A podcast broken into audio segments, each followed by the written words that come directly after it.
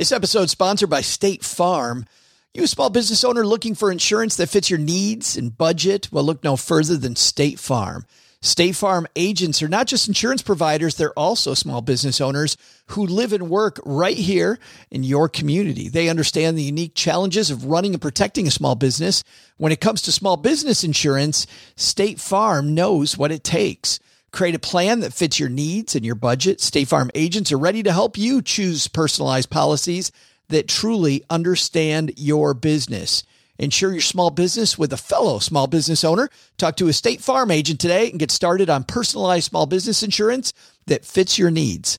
Like a good neighbor, State Farm is there. Talk to your local agent today.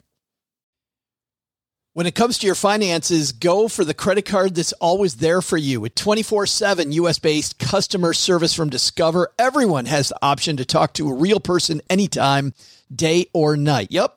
That means no more waiting for quote normal business hours just to get a hold of someone. We're talking real service from real people whenever you need it. Get the customer service you deserve with Discover. Limitations apply. See terms at discover.com slash credit card.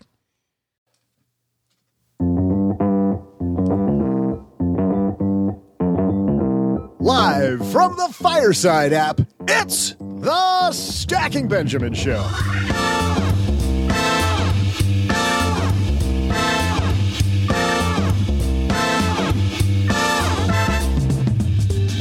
I'm Joe's mom's neighbor, Doug, and have you ever had that feeling? I'm not sure where life's taken me. I had that feeling myself until I realized that the key to life is learning how to enjoy the dark stankiness of a basement. Once I did that, it led to stardom as a podcast announcer guy. Hashtag winning, as all the kids say these days. Actually, no kids say that these days. Anyway, on today's show, what if you don't feel your calling? We'll talk about careers, callings, and more with our roundtable team, beginning with the guy on this podcast, OG. And from lenpenzo.com, it's Huey Lewis. Nah, he's too hip to be square to hang out with us. So all we could get was Len Penzo. And the woman behind Afford Anything, Paula Pant. Of course, not only will we talk about your life's mission, but also we'll watch our three contestants tangle on today's trivia challenge. It'll be sort of like a virtual game of Twister. Sorry for that visual there, Paul. It's basically a lose lose for you. And now, a guy who's the poster child for wayward adults, Joe Saul.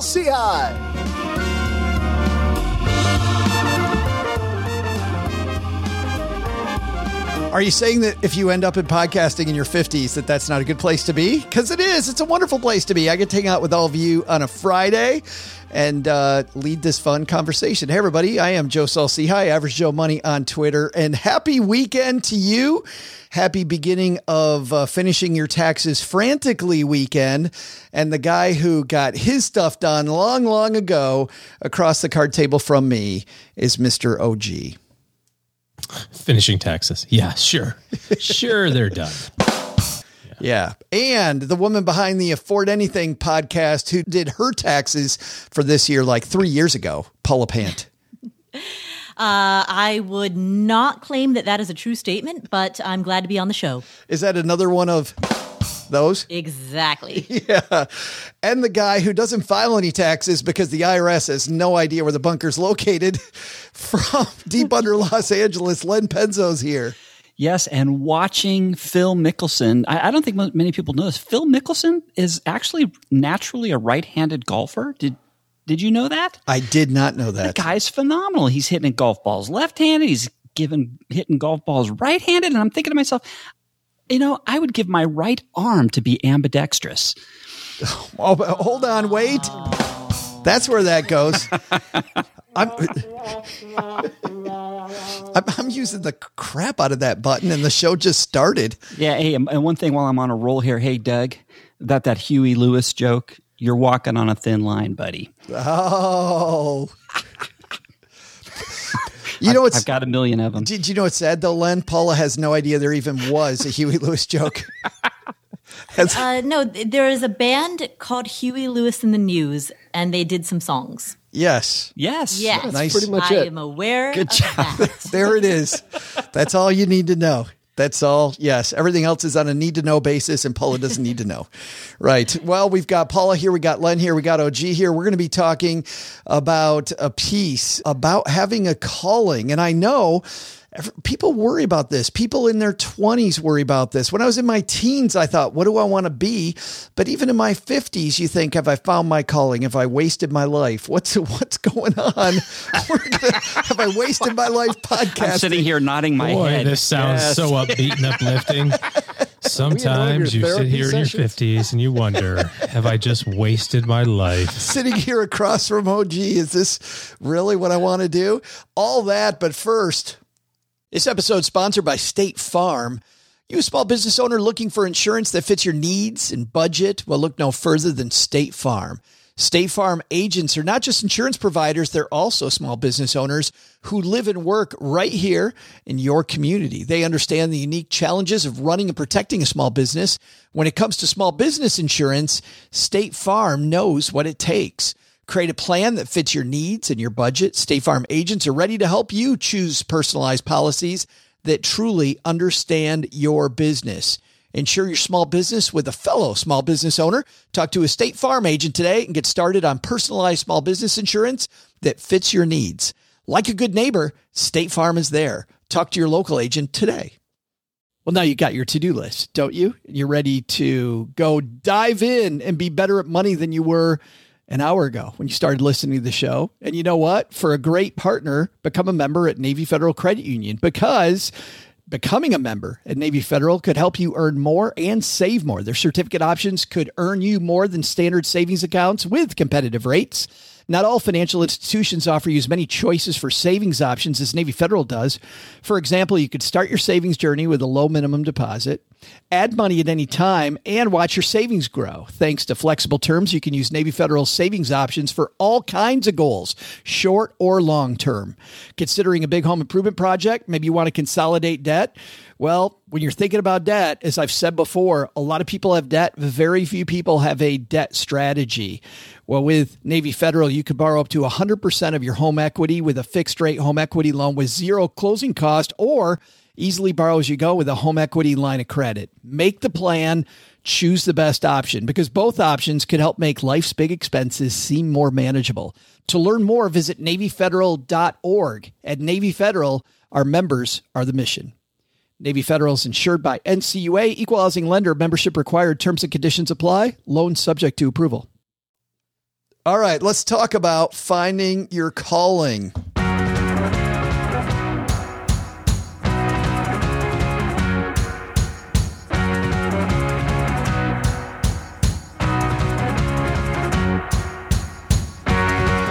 This piece comes to us from uh, the woke salaryman, and I do not remember ever seeing this uh, before, but I really, really enjoyed reading this. It actually is uh, presented much like a graphic novel. It's it's uh, it's all very cartoony. Uh, have any of you guys read this this blog before? Have you seen this? I have not, but I love the presentation. Yeah, the present. me too. It is. It is great. So the piece is called "I Don't Have a Calling." Is that okay?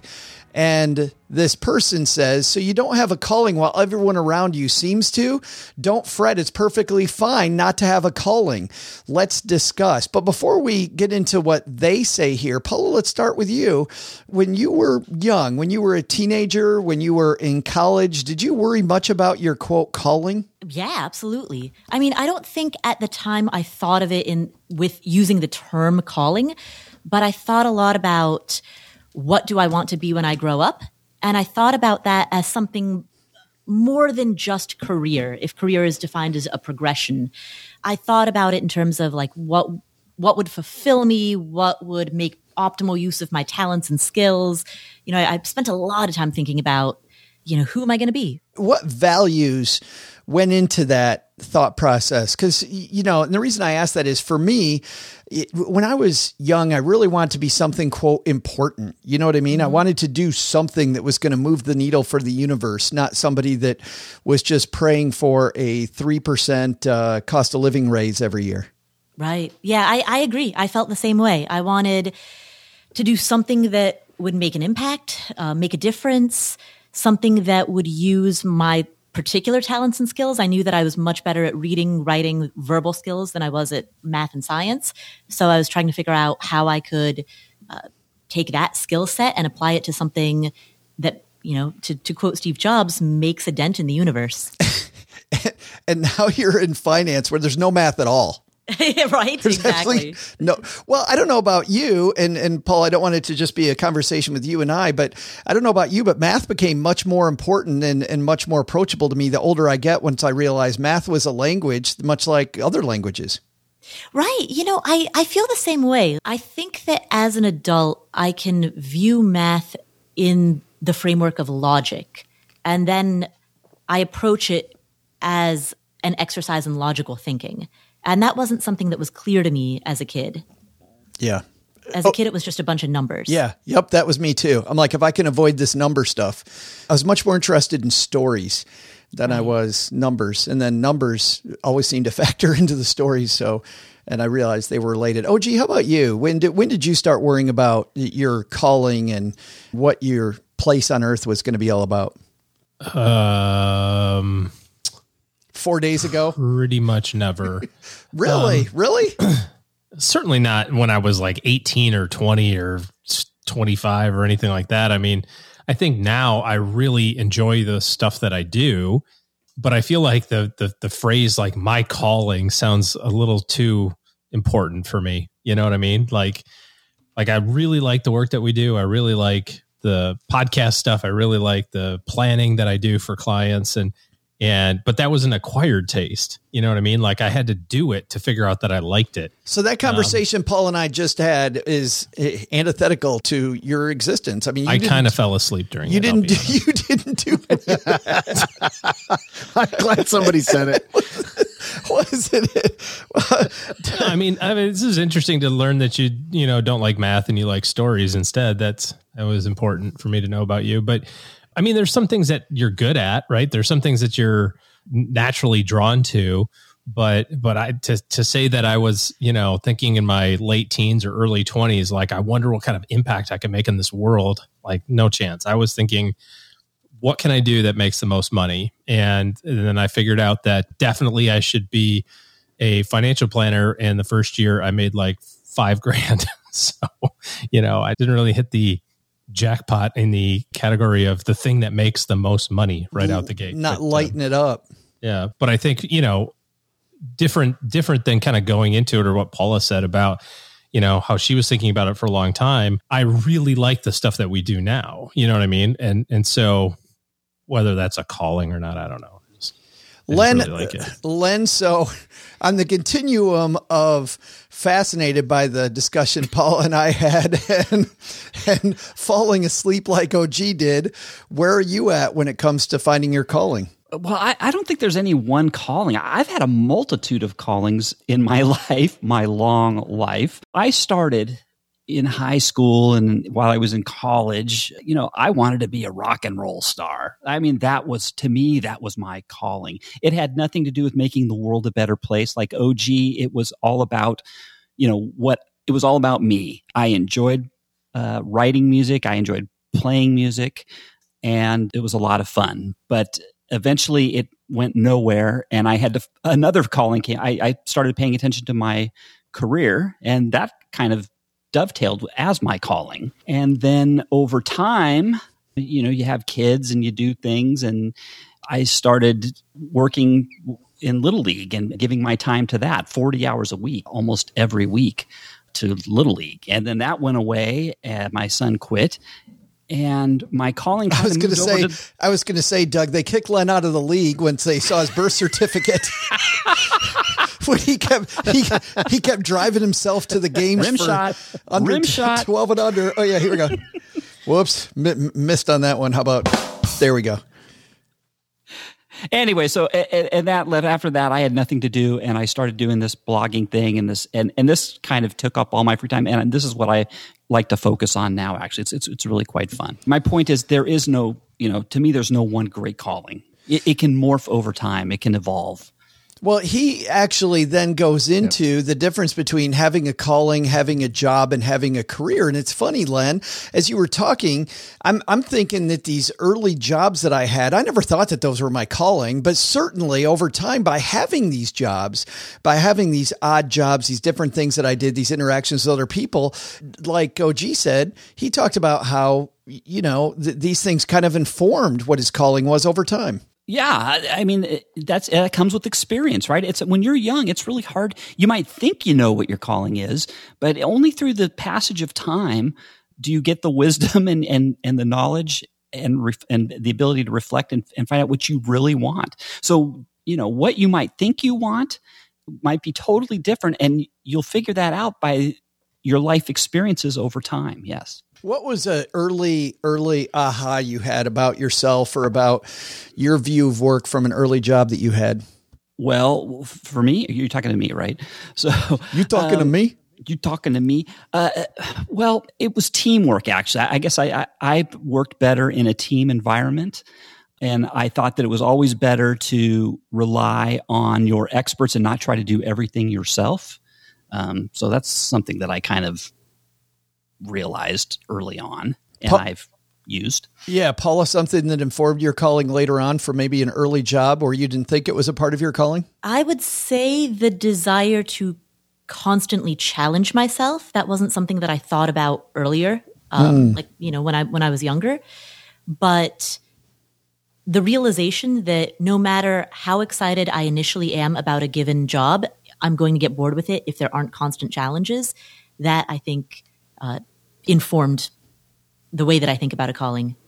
Oh, gee, how about yours? Uh, don't recycle the coleslaw. Was that the thing? that was yours. Put the old put the old chicken with the new chicken. I ba- mean, I, I, watched watched uh, from afar the impacts of of eating eight hour coleslaw. Um, I'm not talking about that. I'm talking about the tourist town you worked in. Oh, yeah, they didn't have coleslaw there though. Buttered noodles. Oh, buttered noodles. Buttered noodles. Mm. you remember? Yeah. No, I've realized very quickly that I'm not a fan of trading time for money. And that's kind of sort of how everything is set up. Like you work this amount of time and you get this this amount of money.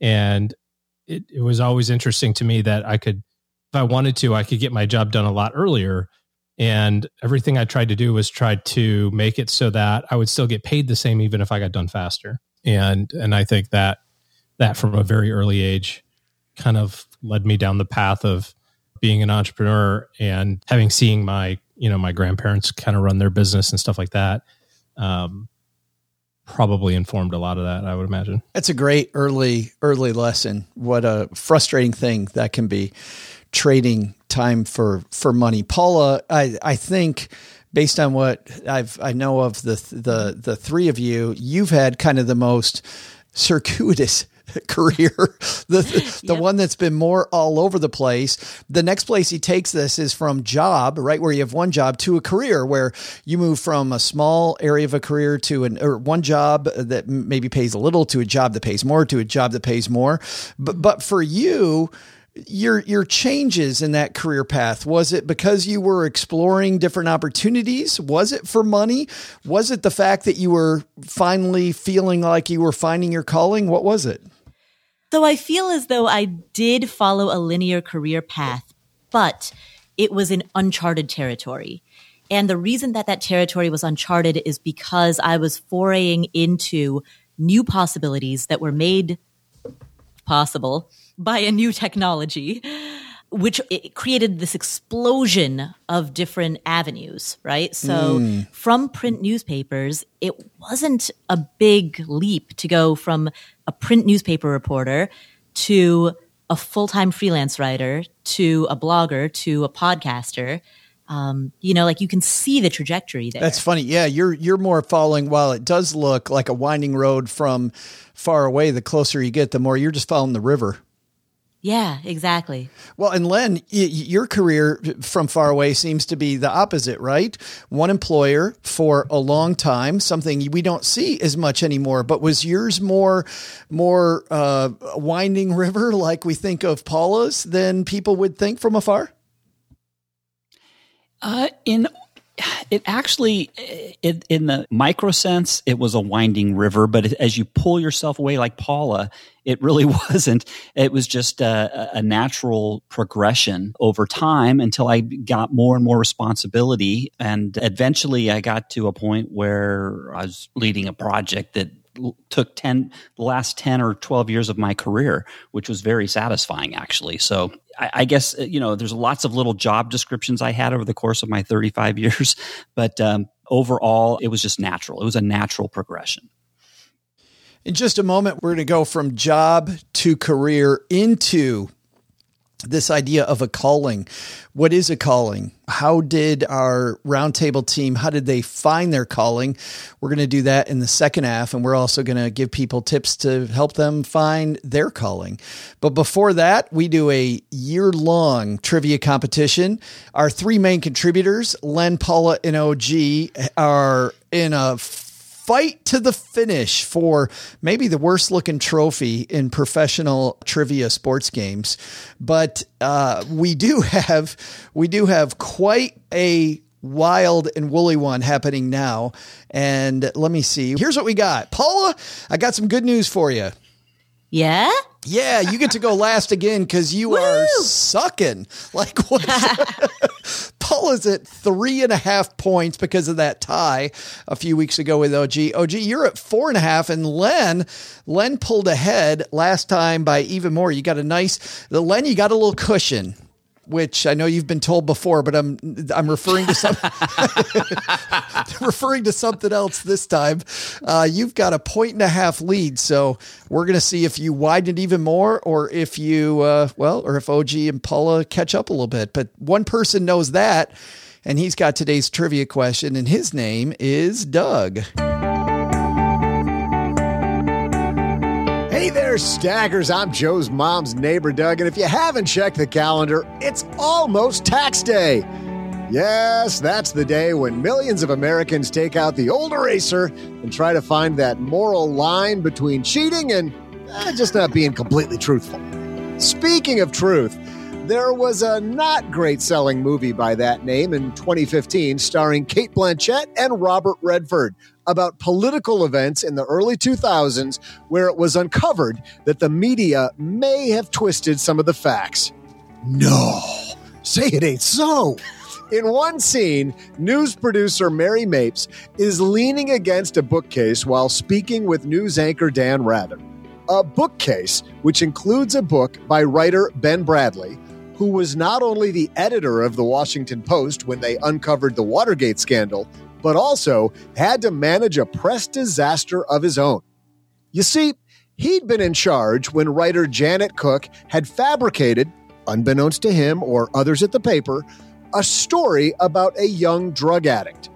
A story which won the Pulitzer Prize. As you know, there's usually lots of money and fame for people who win a Pulitzer Prize. So here's today's question what year was Janet Cooke's fabricated story published? I'll be back with the answer right after I go figure out what a dependent is on this tax form I'm looking at. All right. Uh, you know, this is, by the way, the only, I do know this, this is the only Pulitzer Prize that has been rewarded because of this type of a fabrication. So definitely a big deal in journalism land. Paula gets to go last. OG's in the middle. Len, because you've got that point and a half lead. You are first, my friend. Janet Cooke's fabricated story in the Washington Post. What year was it? I have no idea. I, I you know, I kind of lost the story while Doug was telling it. It was so long. I, I just, uh, my attention span wasn't long enough. I'm sorry. I, I, don't know. I have no freaking clue. I don't know if this is didn't Doug mention this was in 2000? The movie was in 2015. the then, movie was in 2015 but, and was but, about events that were in the early 2000s. However, in the movie, she's leaning against a bookcase that includes a book about an earlier transgression. Uh, I have no clue. I don't know. Uh, I'm no clue. 19 I don't know. 80. 1980 OG.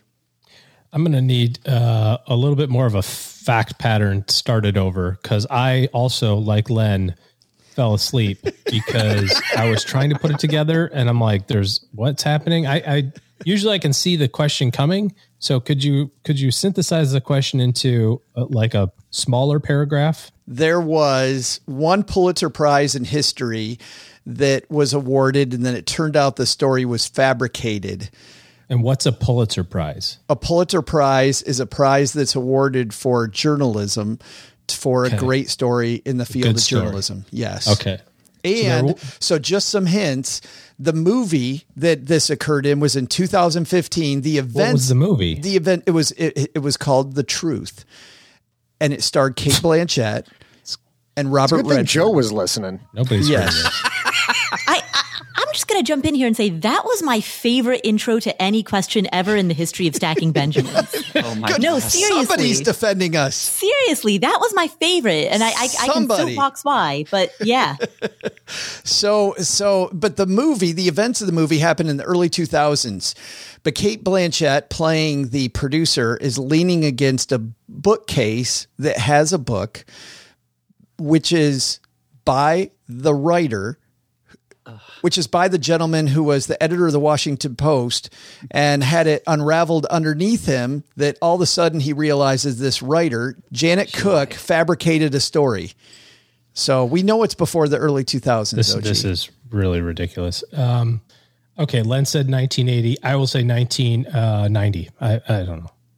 Never heard of any of this. This is all make believe in my book. well, it turns out the story was make believe, but this was a big deal at the time. yes. So Paula, you got Okay. 1980 and 1990.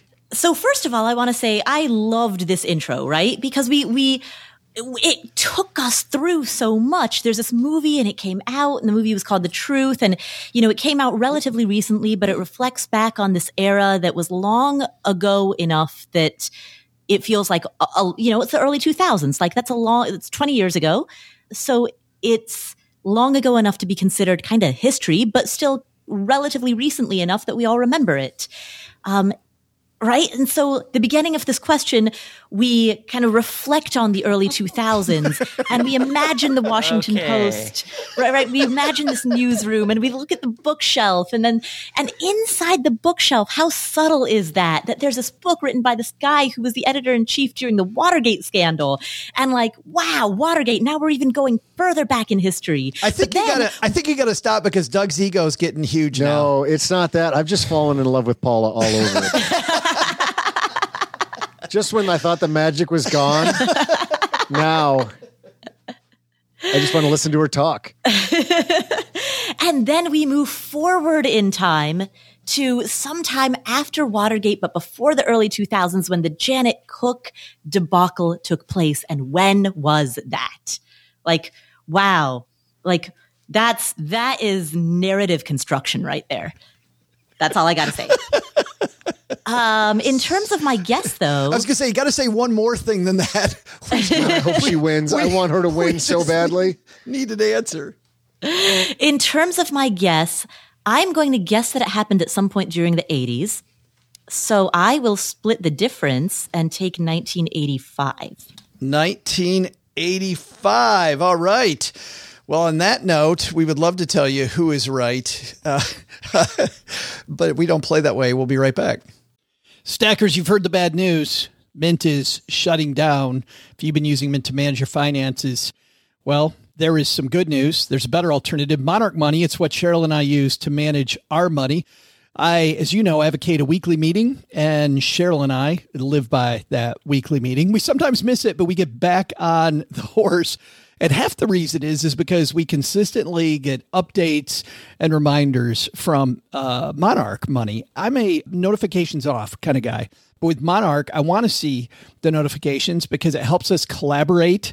We have our goals right next to the short term spending that we have when we open up the app so we can see exactly what we're truly going for. And, you know, compare that thing in the moment that we want with what's the long term goal.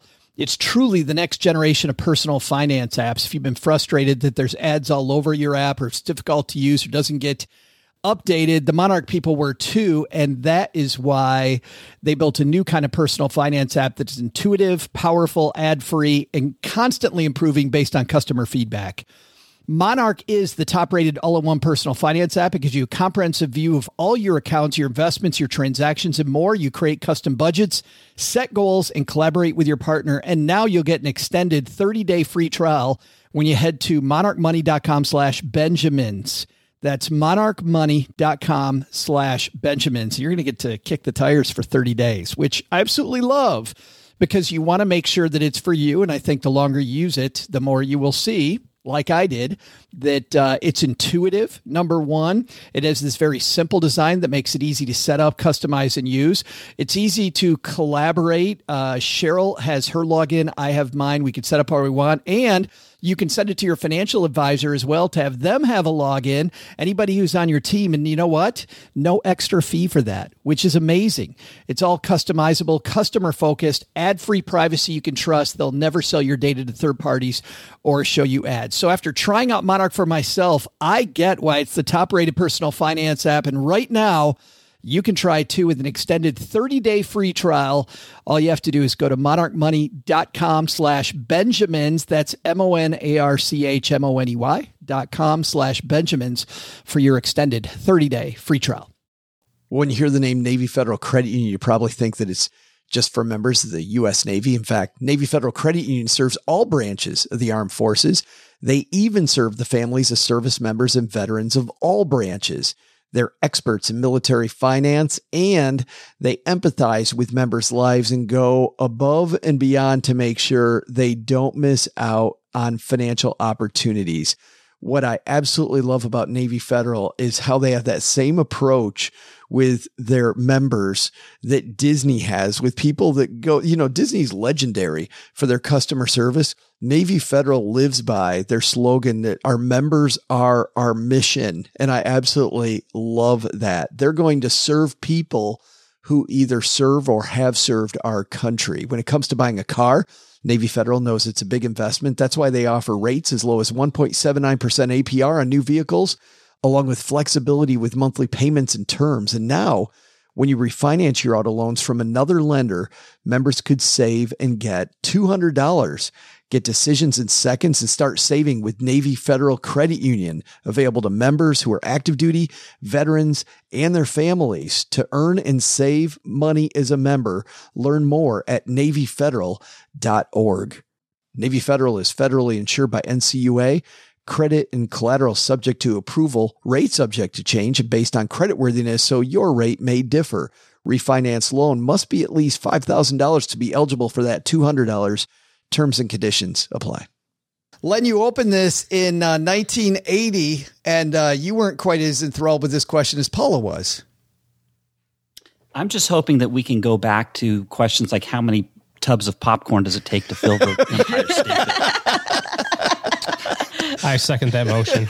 yeah, because questions about cheating on stuff not uh, not good. Oh, gee, you're yeah. 1990, and I'm t- I can tell in this one you feel like you got it, like you're you're pretty confident. uh huh. What led you to believe that? I'm, I'm yes. There was that, there was no sarcasm oh, in my I see. yes. Uh, and Paula, 1985. I mean, I'm guessing it was probably the 80s because I feel like a lot of effed up stuff happened then. Well, let's let's let's find out how effed up it was. Uh, Doug, what's our answer? Hey there, stackers. I'm tax form filler outer and truth's gray area tour guide, Joe's mom's neighbor, Doug. I got lots of dependents to deduct. Turns out I'm a dependent on Joe's mom for a great dinner, and so there's one. I'm dependent on this show for two foamy beverages a week. So there's two, but I still want that raise. And I'm dependent on all of you for the huge pile of fan mail I'm sure to receive in the very near future. So I'm claiming three dependents. But you're also dependent on me for today's trivia answer. So let's get to it. Here was the question. Stay awake, people. What year? Snappy snap. Wake up. What year did Washington Post writer Janet Cooke fabricate a story about a drug addict, a story which won the Pulitzer Prize? Well, the story about an eight year old heroin addict was so believable that Washington, D.C. officials went on an all out search for the boy. Officials, including then Mayor Marion Barry. There's some irony for you. None other than acclaimed. None other than acclaimed journalist Bob Woodward nominated Cooke for the Pulitzer. When cries that the story was possibly fabricated first arose, Mayor Barry stated that he'd met the boy. Later, the city said that the boy was dead. However, it was the Toledo Blade, a place where Cooke had worked, who pointed out discrepancies in Cooke's credentials. She hadn't worked at the paper in the manner she described, and her college resume was not correct. Finally, Janet Cooke admitted that not only had she fudged her college and work background, but that she'd also made up the story about the young boy. And when did this whole mess take place? 1981, and that means my favorite person on this podcast, Paula, came in second, but Len is our winner. Wow, the one time that I don't Chelsea Brennan. Jeez. Uh, I'm feeling guilty. That's two weeks in a row that I have absolutely no clue what was going on. And that was and, my uh, favorite phrase, Len. Knowing exactly when, looking at Doug's trivia in front of me, and and you're like, I have no clue. 1980. I'm like, great, good, good. He nails it with the I don't know. Proving that this takes no skill. But congratulations, Mr. Penzo, pulling away in 2022 with seven now. Good work.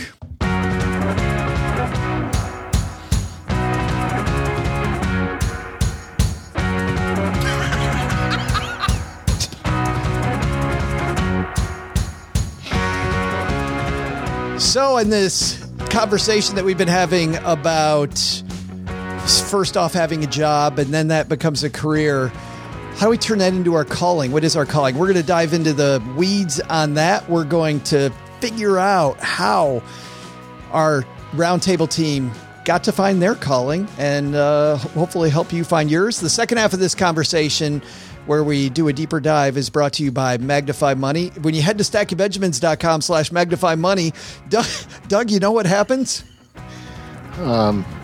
There's like balloons and ponies and things.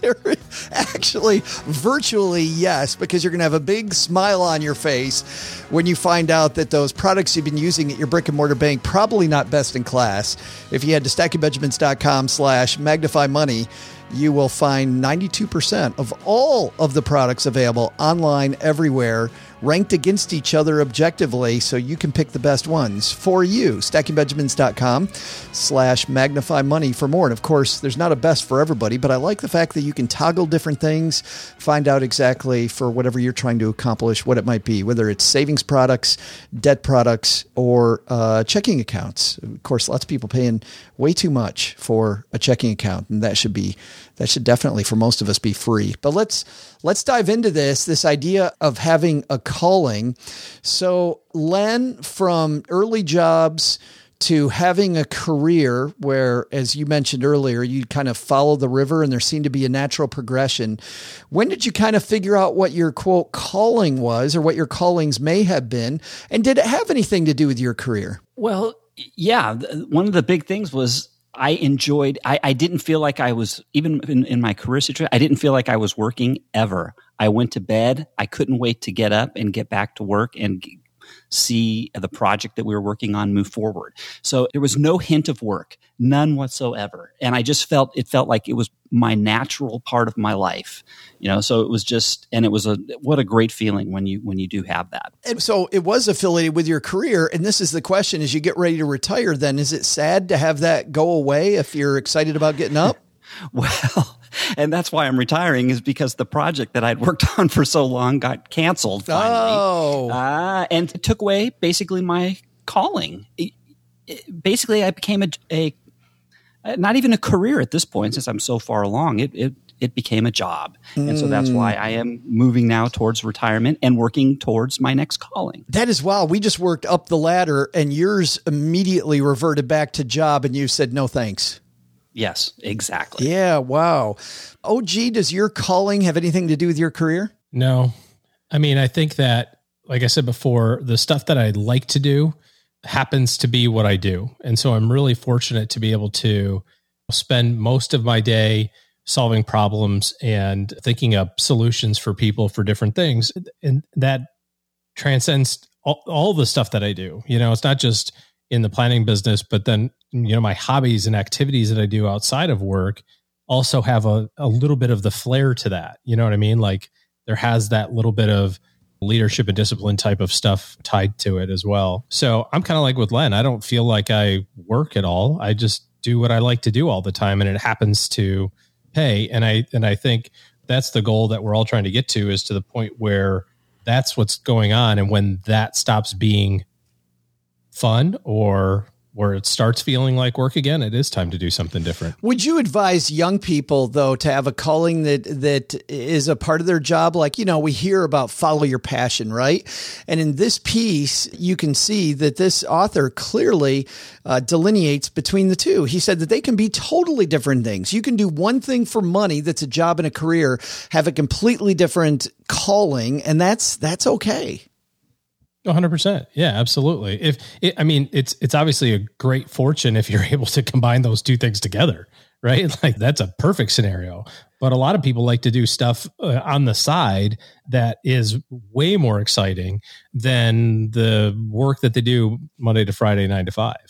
It's if you can combine those two things, that's really the the magic. But uh, uh Paula, for you, is that the magic? Well, so when that article talked about that, when it talked about, um, you know, uh, it gave the snowboarding example and said, if, if you can make money, if you can make that your career, that's, if that's your, if snowboarding is your calling and it's also your career, that's of course the, the best case scenario, but don't feel guilty if that doesn't happen. Um, what that reminded me of was this quote from, uh, oh, what's her name? The author of Eat, Pray, Love, Elizabeth Gilbert where she wrote this follow up book, and in it she taught called Big Magic, and uh, she talked about how you shouldn't burden your art by making it pay the bills. That was the next place I was going because I think it could ruin your calling. Mm, right. Is that was that the Elizabeth Gilbert, uh, Little House on the Prairie? I, I loved her on that show.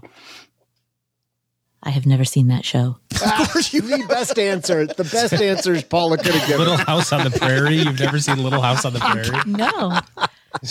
Why You're aware that there's that books show? called, you know, Little House on the Prairie and like the. That was a very subtle joke. Anyways, it's Melissa Gilbert. Never mind. Yes. yes. I appreciated it. The whole series. Oh, no. No. Laura Ingalls Wilder. Oh boy. Oh boy. Nope. Interesting. This oh, isn't even like pop culture, Paula. None of us were like, born when these books were written. You're aware there's a person called Shakespeare, right? It's like right after that, these books were made. I've heard the name Laura Ingalls Wilder before. I'm aware she's an author. But back to your career. I don't want to re-rail this too quickly, but uh, you're calling and saddling it with the money obligation you you were saying she says might not might not be good. Yeah, well, because I think a lot of times from the outside looking in, a given career seems glamorous. Being a photographer, being a stand up comedian, being a podcaster, right? From the outside looking in, Huge it seems glamour. glamorous. exactly. But the day to day of it can be a lot of drudgery. It can be a lot of administration. It can be a lot, you know, like there's dealing with the, Doug. uh, what the reality of a given job or career is at the day to day level might be very different from what a person imagines it to be. And so I think that oftentimes when your art, whatever that may be, using art in the broadest sense of the word possible, if that gets ruined by trying to make it keep the lights on, trying to make it your sole sort, your primary source of income, oftentimes it's because the reality of what that job or career is sets in. It's, so interesting to me because I've seen so many people that go down that passion path, and then they they realize that. As an example, you know, I, we were we were joking the other day about how I quote the E Myth nonstop, but in the E Myth believe it or not, in the E Myth, this woman loves baking cakes, and then she finds mm-hmm. out she's not baking cakes at all. She's running right. a business. She has to delegate the things she loves because really, what it is truly that she's doing is a whole different skill set that she doesn't love. You know, right. you know those signs in workplaces that say like it's been 27 days since we've had an accident in the workplace. We're going to have a sign in the basement that says it's been X number of episodes since Joe mentioned the email. Michael Gerber does and, owe me some money. The number will never be greater than two. but I think it's it's it's it's very clear. And, and, and by the way, what do you feel, Paula, about having this set calling? Should we focus on a set calling or does that kind of run like the river as well? Yeah, I think a calling can morph and change over time because e- each individual, each person is, is dynamic, right? You're not the same. None of us are the same people that we were five years ago, and we're not the same people who we will be five years from now. Uh, that's true for everyone. And so your calling kind of can morph in the way that you yourself can morph. I love that answer because Len, I think that that points to the inflection point that you're at right now. You know, um, when I was a financial planner, I would see so many people stumble over the fact that their career was their calling and something happened like it has for you, where it becomes a job. And now you're almost in search of a new calling, right? And you see these people that they atrophy at that point. Like, how are you thinking about calling now? Well, you know what? It, I don't worry about looking and finding my calling. My calling is going to find me. Okay, so and that's I've got some things I want to do when I retire, and it'll find and, you in a chair watching Wheel of Fortune. Is where it'll find. no, it won't actually. but but yeah, but but but the things I think my calling will it will my next calling will come to me based on you know i'm trying a bunch of things out and it's just going to come to me. Oh, OG the, the writer of this piece talks about the three ideas here. Job career calling are hierarchical right? We start off with job we then have career and we have calling as as the top of the the pyramid. He says that this also creates a lot of this angst that we think about it in that hierarchy. Do you do you agree with that that this idea that we we think job career calling is part of the frustration that people find when they can't necessarily find their calling? Well, it seems to me that kind of sort of syncs with what I said earlier, where for me, it was something that turned into something that I really like to do. You know, I, I was fortunate enough to pick something that turned into that. And to your point earlier about, you know, not making it pay the bills, you know, just I, I think that's actually a good thing. If you can if you can combine all of that stuff and it pays the bills, then there's no stress at all.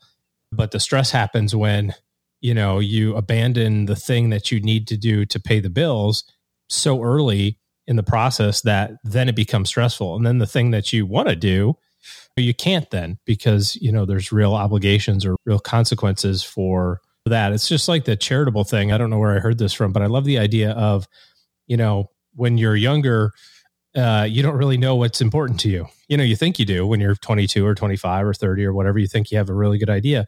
But once you've experienced a little bit of life, then you really find out what's important to you uh, from a from a charitable standpoint. So instead of you know donating fifty dollars every month to a hundred different things, well, that would be a lot of money. But donating a whole bunch of money just randomly, accumulate that money, and there's places for that now, like in donor advised funds, where you just hold on to it until you find the thing that really motivates you or the thing that you're really trying to get behind and support and and sometimes that is the same thing from when you were 20 and uh, but a lot of times it's not you know you just have to experience a little bit of life to get to that so I have no idea what your question was, but that is well. Well, well, I'm glad you brought that up because uh, the bottom of this piece talks about if you don't have a calling, kind of the route to maybe finding one.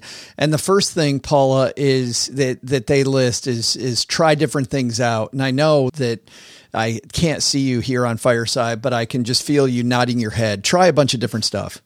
Yeah, absolutely. And as you're trying things, be aware of what qualities or attributes about the thing you enjoy. Because it can be, we'll take the snowboarding example again. It can be easy to think like, oh, I love snowboarding, but it might be the social aspect, or it might be the outdoors aspect, or it might be, you know, there, there are many qualities or attributes that that activity has.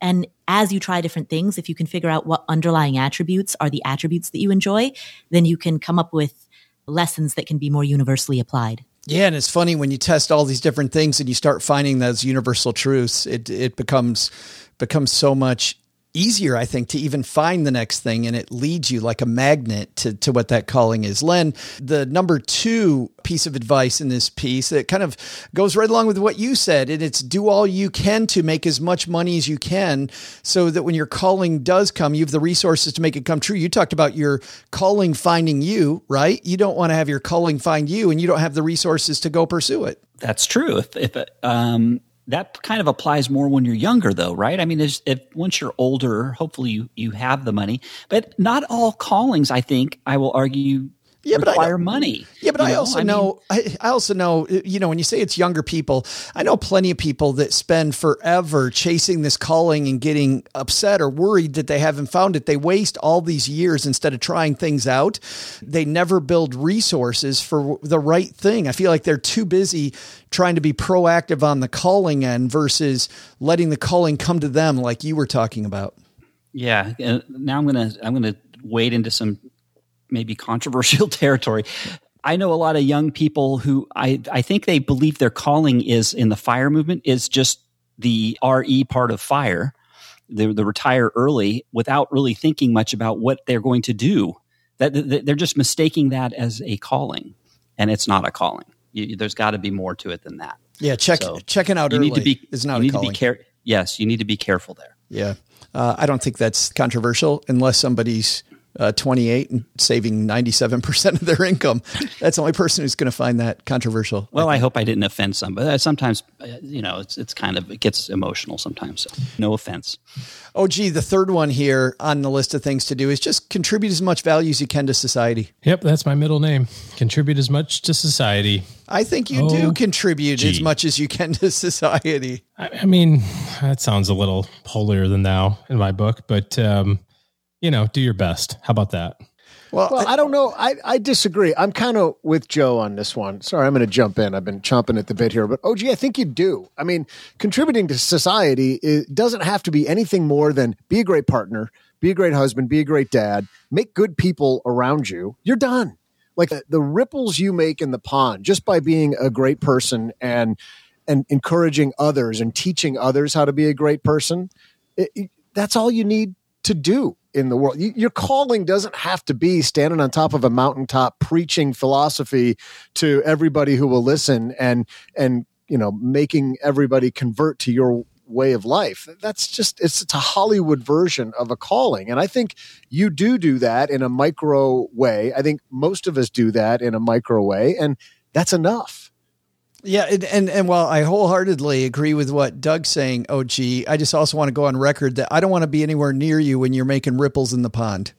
Like I just or want, bubbles. Yeah, I could not not someplace I'm excited about mm-hmm. being. Everybody's a comedian, but but I do but, but, but, but I do, Doug, agree. I mean, and on my end, you know, I think being a part of your community and digging in and just being a contributor to the area around you and stuff that lights your fire, I think is is also fun without thinking of it as as quote a calling.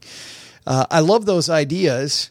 Well, that's going to do it for today's episode. Let's uh, find out uh, what's going on where all of you live. OG, big tax weekend. Anything planned besides sitting in front of a computer trying to figure out uh, dependence like Doug is? I, I was listening to Doug and I thought he was saying depends. the whole time. Can you claim makes a lot more sense. Can you claim your depends? Doug tries.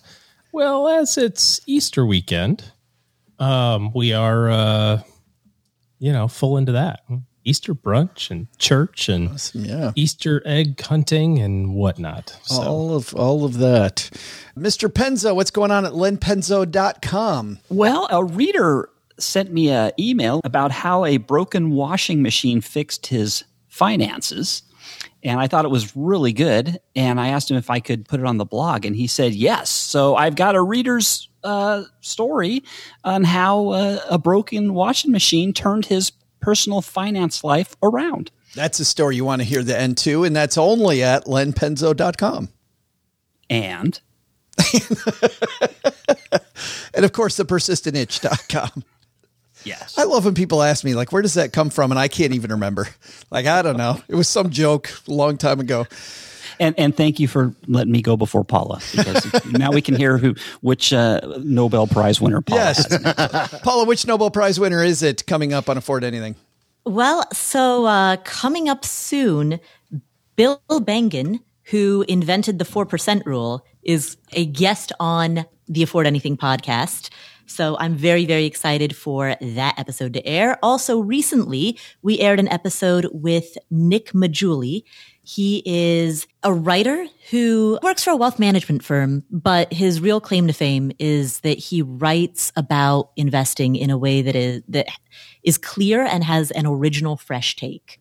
So we have an excellent conversation about uh, saving and investing, but which when I say it like that makes it sound like, ah, same old, same old. But that's the skill that Nick has. He's able to take these concepts that we talk about often and frame it in a new light. And that's all at the Afford Anything podcast, where only finer podcasts are distributed. And when it comes to my tour, we're in Michigan this week. And I think, Doug, uh, there's a strong possibility you're with me as we make the tour through Michigan. On Monday, we'll be in Detroit. Tuesday, Grand Rapids. Thursday, Kalamazoo. Then we head for Chicago. We're out in the suburbs in Aurora on Thursday.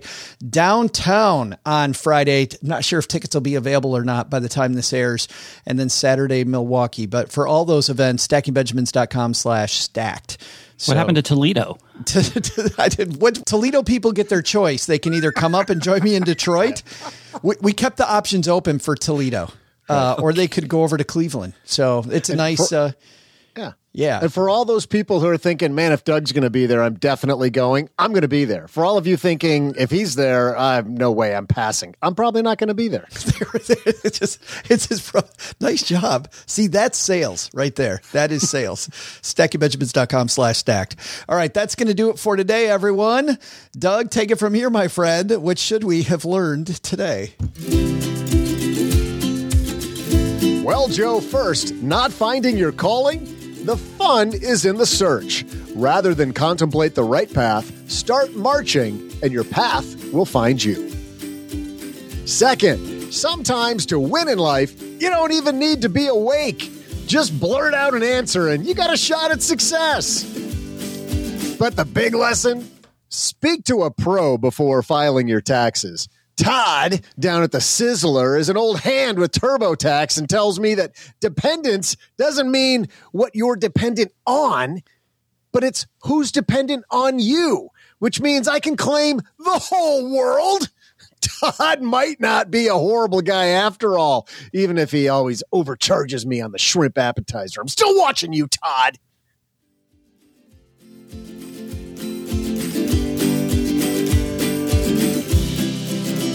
Thanks to Paula Pant for joining us today. You'll find her podcast, Afford Anything, wherever you're listening to us right now. Thanks to Len Penzo for joining us today. You can find Len at lenpenzo.com slash Little League. Thanks also to OG. Looking for good financial planning help? Head to stackingbenjamins.com slash OG for his calendar. This show is the property of SB Podcasts, LLC, copyright 2022, and is written in part by Paulette Perhach, who helps writers power their words, their work, and their earning potential with her Powerhouse Writers Coaching Program. Find out more at powerhousewriters.com.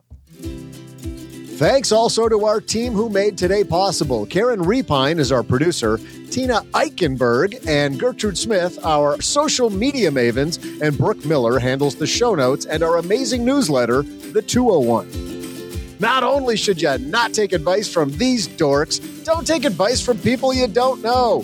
This show is for entertainment purposes only. Before making any financial decisions, speak with a real financial advisor. That's it for today. We'll see you back here on Monday on Stacking Benjamins.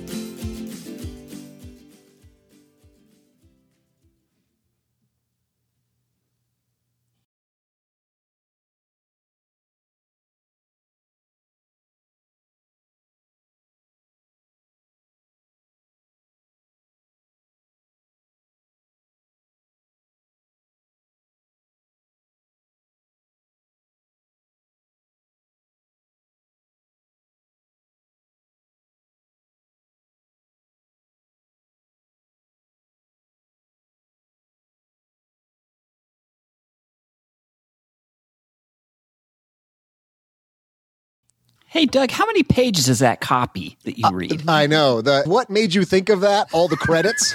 yes. I know it. You guys never hear all those credits because before because they're just pre-recorded, but when we do the fireside, Joe wants to have them live. Why is that, Joe? Uh, so that uh, Len can ask this question. That's exactly why. I know. Then Len, again- Len, do you find yourself falling asleep quite a bit when I talk? I guess so. He's like uh, the movie about the thing with the people and the stuff. Doug, you know I love you, man. I do. love you. I, know. You're sending me virtual hugs all the time. Paula, though, I got to say, A, Joe wrote the trivia today. And so he did a, an amazing job at taking you on that roller coaster ride. But we have decided, sort of as a writing team, that we really like those questions that sort of think you're make you think you're going one way and then take you mm-hmm. another way. And joe just added in like a third twist by mm-hmm. having you zero. But I, what i really liked when i read it and i think this is what you were saying as well was like it almost it mentally didn't you sort of picture that book on the shelf over I the guy's did. shoulder and it had you like zoom in on that little detail and then it took you someplace else I did, yeah. I I had that visual. I had the visual of the Yeah. newsroom and uh, the woman leaning against the bookshelf, and then I had the visual of the book inside of it, and then that took me all the way over to Watergate, and I thought Right. that's where we were going to stay. And but then, and I liked that it kind of went. It went. Um, Can you you repeat know, the part of the stuff where you said all about the? that's got to be og that had to have been og I also loved writing it because I knew at the time that I wrote it that OG would hate it. and anytime you can put a pee under his mattress is a good day Oh my! And on that note, I think we're I bid done. you all adieu. Yes. This Friday evening.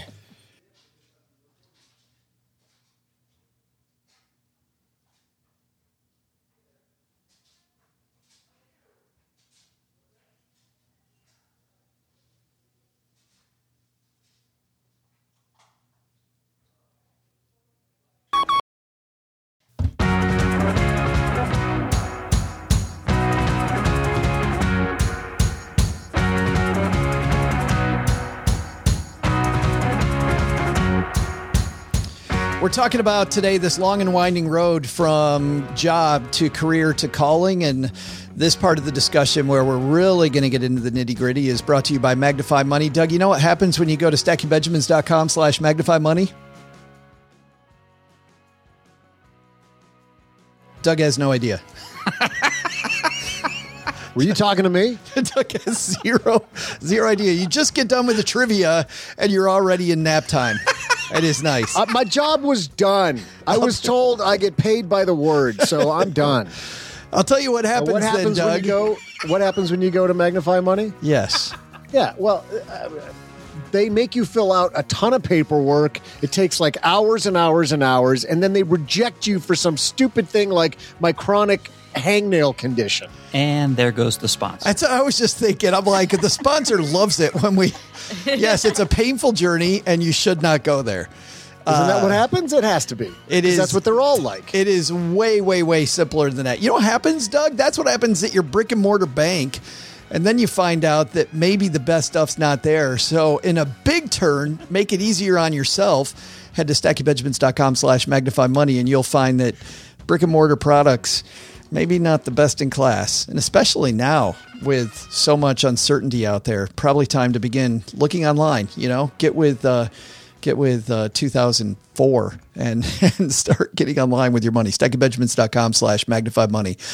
So we started off by talking Okay, about sidebar, sidebar, sidebar. that made those possibilities possible. sidebar. I request a sidebar. Doug thinks that we were doing the thing for Haven.